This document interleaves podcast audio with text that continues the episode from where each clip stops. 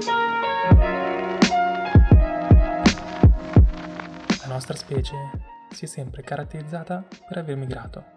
In questo modo siamo passati da poche centinaia, in un piccolo angolo africano, a miliardi di creature sparse per tutto il pianeta. Le ragioni sono le più svariate, ma che spesso si ricollegano alla ricerca di una migliore vita. È difficile però trovare esempi di famiglie che dopo aver fatto fortuna tornarono alla loro terra madre per fare la fortuna del proprio paese. Beh, noi a Stresa dovremmo ritenerci veramente speciali, perché abbiamo avuto un chiaro esempio, i Bolongaro.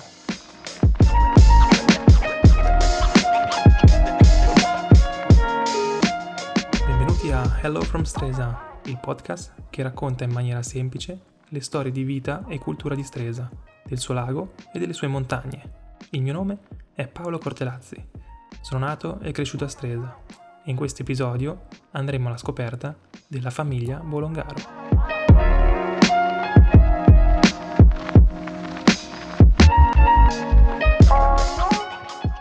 La storia dei Bolongaro ha origini molto profonde che ci portano indietro nei secoli, poco dopo la conquista d'Italia da parte di Carlo Magno. In quei tempi le influenze dei Franchi si mischiarono con la già eterogenea società longobarda. Così troviamo che il cognome Bolongaro derivi da Bolengerius. In chiave moderna diremmo Boulanger, che tradotto sarebbe panettiere. Capostipite della famiglia, da cui dovrebbero derivare tutte le famiglie dei Bolongaro, sarebbe Lazzaro. Esistono svariate informazioni riguardanti il ramo del Bolongaro che ci interessa in questo episodio. Il primo fra tutti fu un certo Bernardo nel XVI secolo. Da Giuseppe, figlio di Bernardo, discesero i due rami principali di questo racconto, quello di Pietro Antonio, che è ancora esistente, e quello di Giovanni Pietro, che si estinse con Anna Maria Bolongaro. Secondo il racconto di suo figlio Giacomo Filippo, Giovanni Pietro, o Giampiero, così chiamato da lui, faceva il mestiere di sarto, i cui beni furono tramandati e tenuti dalla famiglia. Religiosi come erano, tutti i figli, sia maschi che femmine, dovevano avere il secondo o terzo nome in Maria e almeno una delle figlie doveva chiamarsi necessariamente Anna. Questa tradizione iniziò da Giovanni Pietro quando sposò Anna Maria Mattei della Val Vigezzo. Oltre ad essere praticanti cattolici e soprattutto ancora prima di fare fortuna, i Bolongaro erano sempre ben disposti nel dare una mano attivamente alla vita della parrocchia di costruire una nuova sacrestia, un campanile e quando non c'era nulla da sistemare erano sempre volenterosi nell'aiutare al cimitero e in chiesa con i più svariati compiti. Anna Maria aveva un fratello che risiedeva in Germania e in Olanda. Il Mattei ereditò dal padre una fiorente azienda di commercio ad Anversa che aveva filiali a Lipsia, Amsterdam e Francoforte. Venuto a trovare la sorella Stresa, fu accompagnato nel suo viaggio di ritorno dal figlio di lei, Giacomo Filippo Maria Bolongaro. Qui correva l'anno 1723. Arrivato in Germania, intraprese gli studi a Magonza, dove imparò il tedesco e una volta terminati si trasferì ad Amsterdam per gestire la filiale. Poco dopo fu raggiunto anche dagli altri due fratelli, Francesco Maria, che si occupò del negozio di Lipsia, e Giuseppe Maria, per quello di Francoforte. All'epoca il porto di Amsterdam era il più importante del nord Europa, specie per le spezie e il tabacco. Secondo la leggenda si narra che la fortuna di Bolongaro derivi da una partita di spezie e tabacco che andò persa, siccome la nave non era arrivata al porto nel tempo prestabilito. Dopo alcuni mesi la partita fu messa all'asta dagli armatori che cercavano di recuperare qualcosa da questa perdita. Se per qualsiasi ragione la nave fosse rientrata, il proprietario della partita sarebbe stato il vincitore dell'asta. Ebbene, la nave fece effettivamente ritorno con tutto il carico, che invece di essere avariato per la lunga permanenza in mare, si rivelò molto commerciabile per la mistura di moda di quei tempi, chiamata rapé, che diede milioni di fatturato alla famiglia e che si pensa lo stesso Napoleone fu attratto, ma senza aver avuto mai occasione di provarla. A conferma di questa leggenda o storia reale, si ricorda in Villa Bolongaro o Ducale una piccola nave in legno pendente sul soffitto.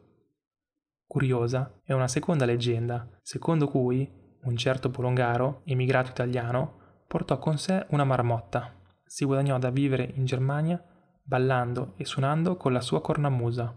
Ad un certo punto, non si sa come, incominciò a fabbricare del tabacco con una ricetta segreta e proprio questo fece la sua fortuna. Vedremo in seguito come questa seconda leggenda, molto più inverosimile, sia nata dalle gelosie per i Bolongaro a Francoforte. Nel 1749 i tre fratelli decisero di mettersi in proprio ed aprire tre case di commercio, una a Amsterdam, una a Francoforte e una a Lipsia. Quest'ultima fu chiusa poco dopo a causa di problemi di salute di Francesco Maria, che morì nel 1754. Secondo i diari di Giacomo Filippo, la vera fortuna avvenne grazie alla fabbrica di tabacco, dove si aggiungeva una particolare salsa per condire il tabacco da fiuto chiamato rapé, poi conosciuto come tabacco bolongaro, amatissimo in Germania, poi in tutta Europa ed infine nelle Indie e in America. Durante il periodo in Germania, Giacomo Filippo fu console a Francoforte per conto del re di Sardegna Vittorio Amedeo. Fu anche questo il periodo di maggior carità verso la loro patria, così chiamavano Stresa, Giacomo Filippo non era il solo, visto che sia Francesco Maria che Giuseppe Maria parteciparono con molto entusiasmo contribuendo con capitali per la carità stresiana. Le opere a cui contribuirono con maggiore interesse fu la costruzione della nuova chiesa parrocchiale, attuale chiesa di Stresa, e il finanziamento di un porto per la pesca e la navigazione. Nel 1771 Giacomo Filippo si ritirò a Stresa lasciando Giuseppe Maria erede del commercio d'Oltralpe.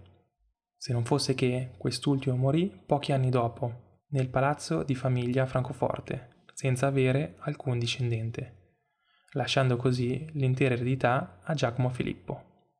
Pensionato e con una bella fortuna nello zaino, Giacomo Filippo decise di erigere, proprio a lato della chiesa parrocchiale e fronte lago, una dimora spaziosa ma austera. Successivamente fu aggiunto uno splendido cornicione dalla figlia Anna Maria, poi rimpiazzato da una mansarda durante il periodo della duchessa, ed infine, dopo l'incendio del 1946, prese l'aspetto attuale. Il palazzo stresiano non era solo un luogo di residenza, bensì al suo interno c'era una farmacia gratuita per chiunque passasse.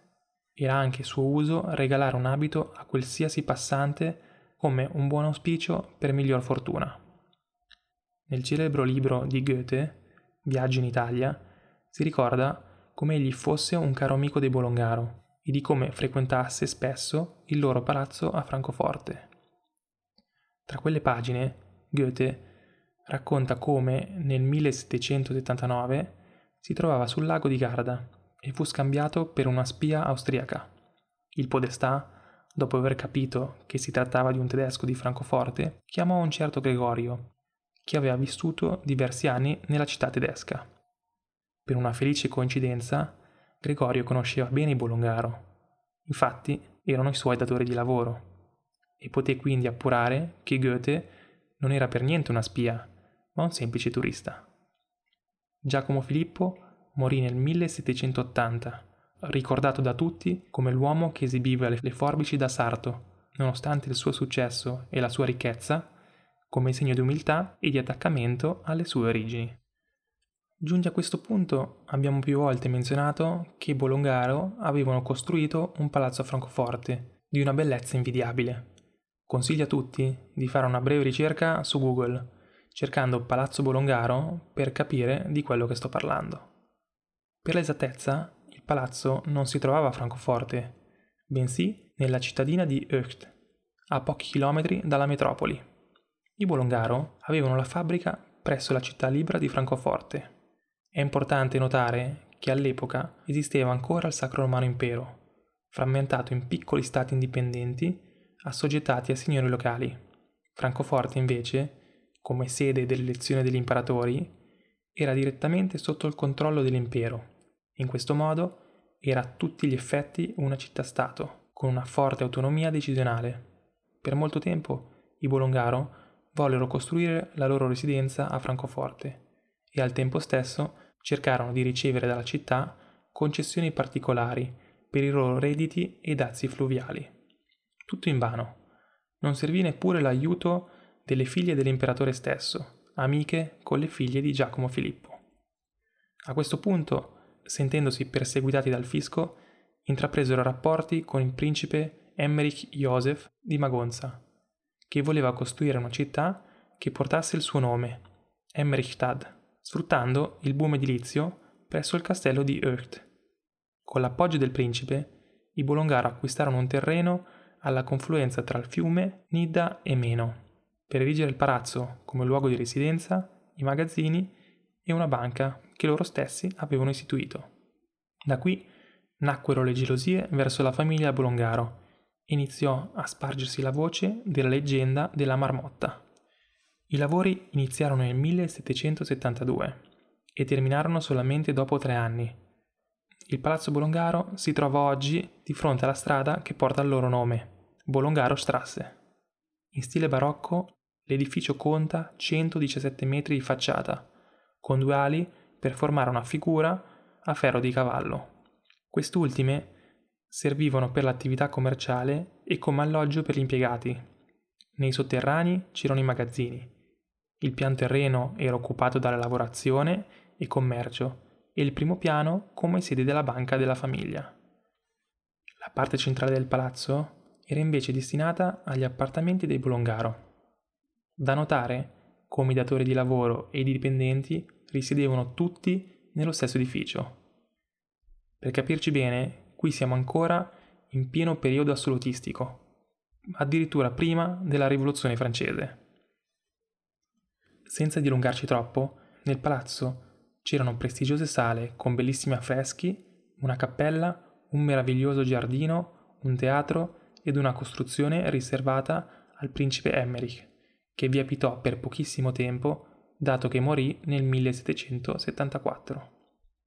Con la sua morte si arrestò anche il progetto della città e con la banca, che era ormai diventata il principale business, i Bolongaro desideravano ardentemente ritornare a Francoforte per non perdere clienti che, nonostante la vicinanza, a tutti gli effetti risiedevano in un altro stato. Loro erano gente d'affari, dall'animo pragmatico e semplice, a cui non interessava gli sfarzi dell'aristocrazia. Venuto meno il protettore, il loro sfarzoso palazzo dimostrava il contrario.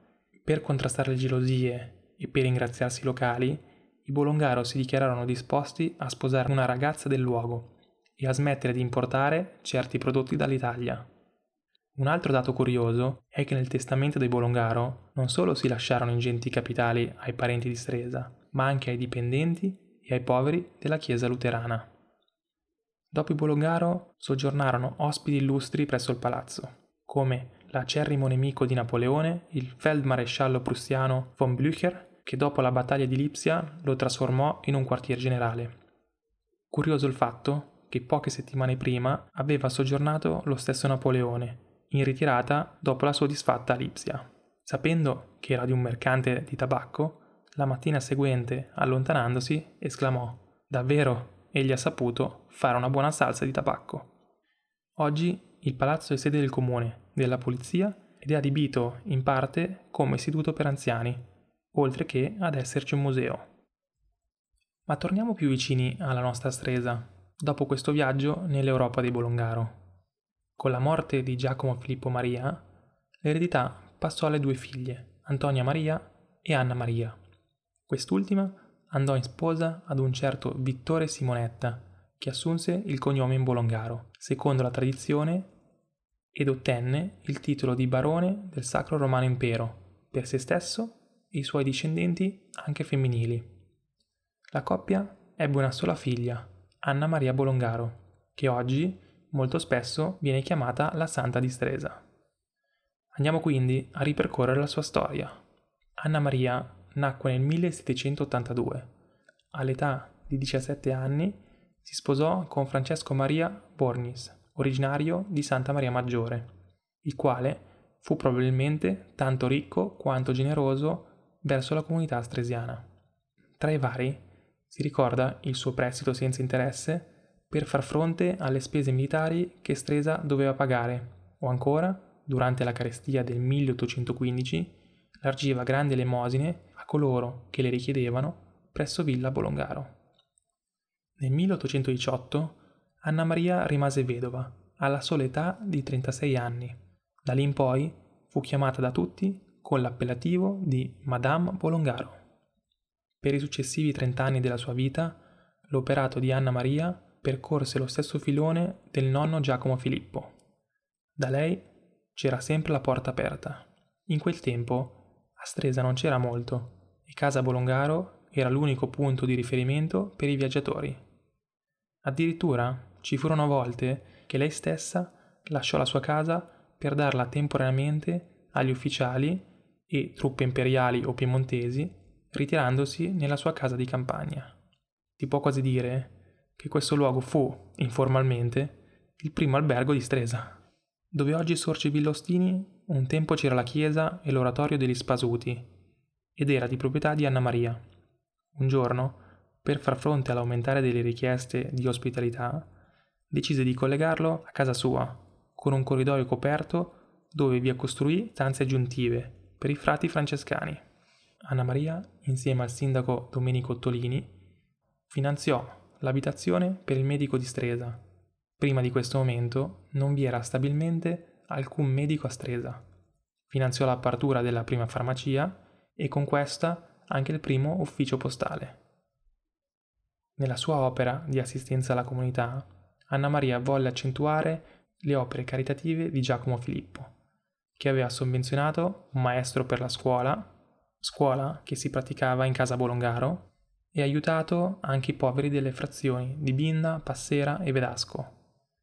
La scuola aprì le porte nel 1780 e contribuì ininterrottamente fino all'arrivo dei Rosminiani, che presero l'incarico di maestri, e così fino al 1874 quando poi passò sotto l'amministrazione della corona. I rosminiani dal canto loro continuarono l'educazione della scuola primaria sino al 1970. Questo per la scuola maschile. E voi mi direte, e quella femminile? Bene, Anna Maria Mattei l'aveva già istituita a suo tempo e nel 1838 passò anch'essa sotto i rosminiani. Si deve a lei se Rosmini si stabilì permanentemente a Stresa e se oggi Stresa è conosciuta nel mondo come il centro dei Rosminiani. Infine, se i suoi nonni avevano finanziato la costruzione della chiesa parrocchiale, Anna Maria fu colei che la abbellì con un altare in marmo, la reliquia di San Vitaliano, che aveva ottenuto in dono da Papa Gregorio XVI, oltre ad acquistare statue, dipinti e molti altri oggetti. Anna Maria Polongaro morì nel 1848 all'età di 65 anni. Fu sepolta nel cimitero di Stresa, nella cappella della famiglia, e da quel momento la sua tomba divenne proprietà del cimitero. Le sue ultime volontà furono quelle di provvedere, con un lascito alla Chiesa, alle scuole maschili e femminili, ai suoi parenti, al seminario di Novara, oltre che al tesoriere cugino l'abate Branzini. Accesissime furono le polemiche per il lascito a Rosmini, persona che Anna stimava molto. Vedendo come egli utilizzava i suoi capitali di famiglia, Rosmini era di un ceto nobiliare e spese tutto il suo intero capitale in opere caritative, Anna Maria era certa che quel lascito poteva andare in mani sicure.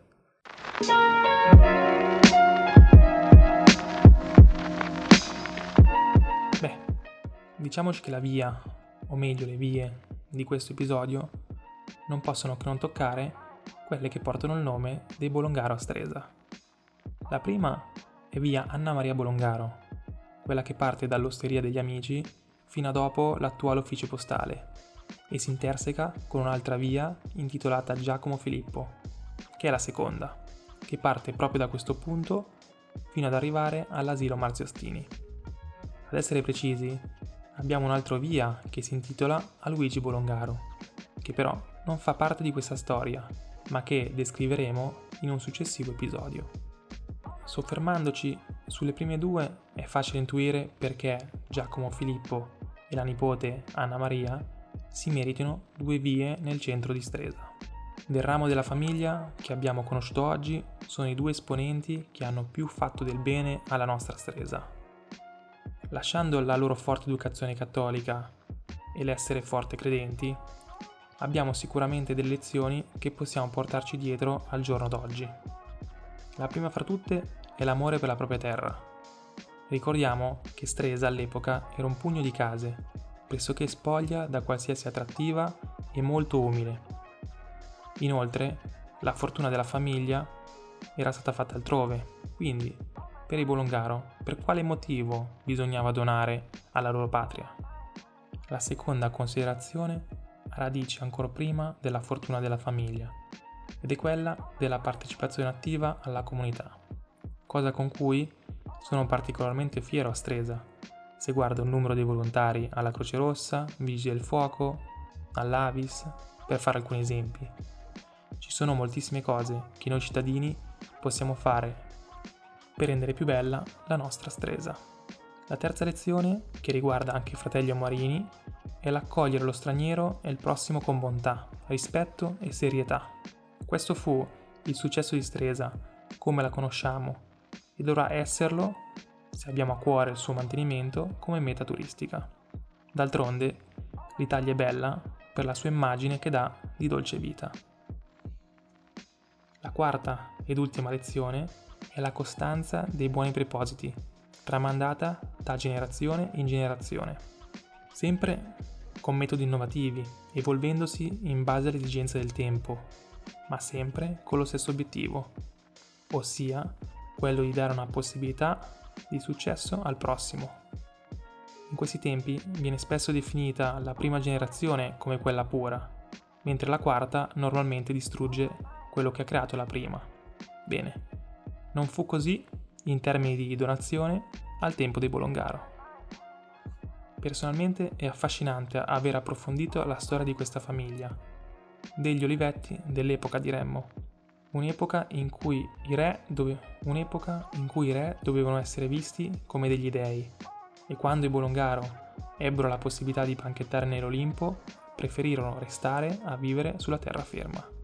Ideali e comportamenti così all'avanguardia che rimangono innovativi e futuristici anche al giorno d'oggi. Ed eccoci arrivati al capolinea. Come detto negli scorsi episodi, ci sono moltissime risorse, se volete, a cui attingere per approfondire su ciascun tema. Non dimenticate di seguire questo canale se volete essere avvisati per quando saranno online i prossimi episodi. A proposito del prossimo, vi posso dire che scopriremo lo stemma di Stresa. Per qualsiasi commento, suggerimento, idee, scrivetemi a cortelazzi.paolo.gmail.com Grazie per seguirmi in questo viaggio e ci vediamo al prossimo.